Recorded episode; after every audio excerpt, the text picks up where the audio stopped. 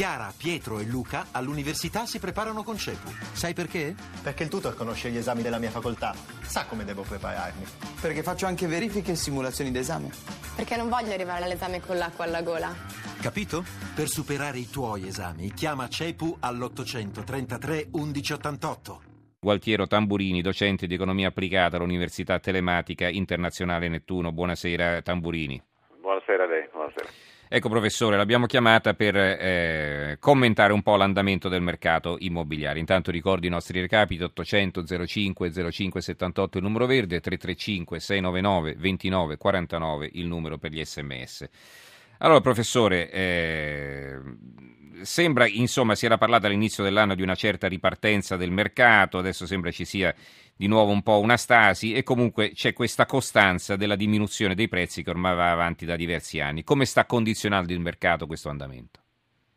Beh, il mercato ovviamente dalla diminuzione dei prezzi eh, diciamo, riceve un freno eh, molto forte, eh, questo freno forte è partito ormai un 6 o 7 anni fa, eh, all'inizio eh, la diminuzione dei prezzi è stata più forte, progressivamente si è attenuata, oggi gli ultimi dati che sono stati prodotti in un rapporto che è uscito eh, ieri eh, mostrano che questa tendenza alla diminuzione c'è ancora ma è molto più debole, insomma è un po' come un'automobile che ha iniziato una frenata, eh, non si può dire che adesso sia lanciata in velocità, però almeno ha smesso di andare giù per la discesa. Eh, le ipotesi sono che nel 2016 questa um, discesa dei prezzi finisca e dopodiché possa aprirsi una fase di ripresa del mercato.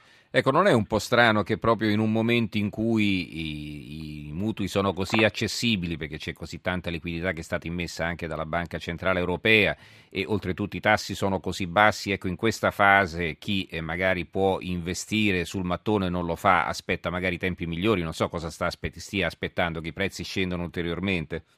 Beh, i mercati sono sempre fatti così, c'è qualcuno che scommette sul fatto che sarà più conveniente comprare domani e c'è qualcuno che scommette al contrario, quindi è vero che oggi i tassi di interesse sono bassi ma le incertezze rimangono molto forti, la pressione fiscale ha determinato effetti psicologici molto negativi, basti ricordare che eh, il forte incremento che c'è stato sulle imposte sulle case che ha, ha portato l'Italia ad essere uno dei paesi in Europa con eh, le tasse più elevate sugli immobili eh, diciamo, ha costituito eh, una fonte di preoccupazione così grave che si è ripercossa sulla diminuzione dei consumi. Eh, la crisi sui consumi che abbiamo avuto è una crisi che in gran parte è dovuta all'effetto reddito che la diminuzione della ricchezza ha determinato.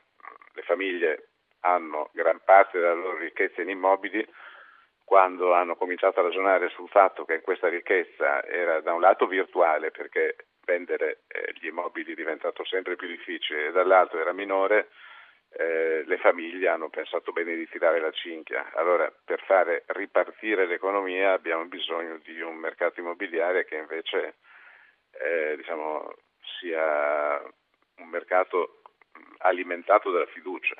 Mm-hmm. ridare fiducia al mercato significa eh, rimettere in moto questa macchina formidabile eh, che fa poi crescere l'economia. Eh, ci fu una rivista internazionale di economia che qualche anno fa intitolò eh, il mercato della casa come la macchina che fa eh, muovere il mondo. Ecco, questa macchina che fa muovere il mondo fa muovere il mondo fuori dai confini italiani dove il mercato ha ripreso, ma in Italia questa ripresa è ancora debole. Ecco, e quali sono i rischi invece che questa ripresa si trasformi in una cosiddetta bolla immobiliare? Sappiamo quello che è successo negli Stati Uniti ed è stato l'inizio di una crisi mondiale eh, che ha riguardato l'economia mondiale, oppure eh, il boom del mercato immobiliare in, eh, in, Spagna e il mercato delle costruzioni, soprattutto tutti si mettevano a costruire e adesso eh, sono guai grossi perché molte persone non sono riuscite a continuare a pagare il mutuo e quindi eh, hanno dovuto praticamente hanno rinunciato alla casa, alla fine eh, se la sono vista togliere dalle banche e molto, mm, molte mm, abitazioni sono rimaste invendute, quindi certo, certo, c'è una, certo. una grave crisi di questo settore.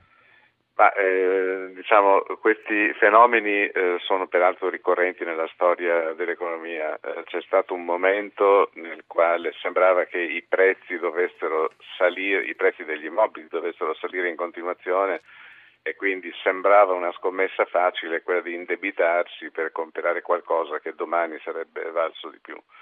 Eh, oggi questo non è più vero, questo tipo di aspettativa non c'è più il pericolo di una bolla immobiliare con eh, le caratteristiche che ha avuto la bolla eh, che lei ricordava oggi chiaramente è piuttosto remoto. Certo, eh, se si dovesse innescare una fase nella quale i prezzi ricominciassero a salire in modo consistente, magari a due cifre come è successo in passato, questo potrebbe essere un problema, ma oggi ci troviamo nella situazione opposta, cioè una situazione nella quale eh, le aspettative non sono per una crescita dei prezzi, i prezzi non stanno salendo, c'è stato quello che eh, alcuni chiamano il repricing, cioè la, la, riformulazione di prezzi più bassi, oggi molti operatori pensano che i prezzi abbiano raggiunto il punto più basso. Mm-hmm.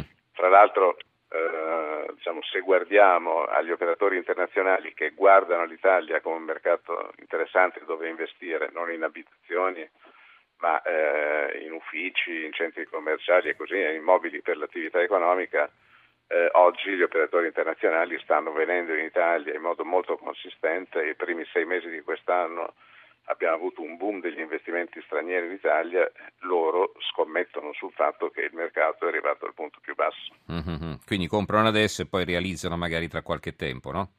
Questo è possibile, comprano adesso per avere un reddito, perché mm-hmm. questi investitori che comprano adesso comprano immobili che eh, possono generare un reddito interessante rispetto ai tassi di interesse bassi certo, di oggi. Certo. No? Chi ha liquidità oggi diciamo, nella banca non uh, prende nulla, mentre investendoli in immobili ben locati eh, ecco, un investimento per chi, noi stiamo parlando di, gra- di, grandi risparmiatori, quindi parliamo del, del, cittadino che ha un po' di soldini da parte e, e che potrebbe investirli eh, nell'acquisto di un, una piccola abitazione, una seconda casa, così da poter affittare, quindi dare un forte anticipo, un anticipo consistente e poi pagarsi il mutuo con l'affitto. È una strada praticabile questa o no?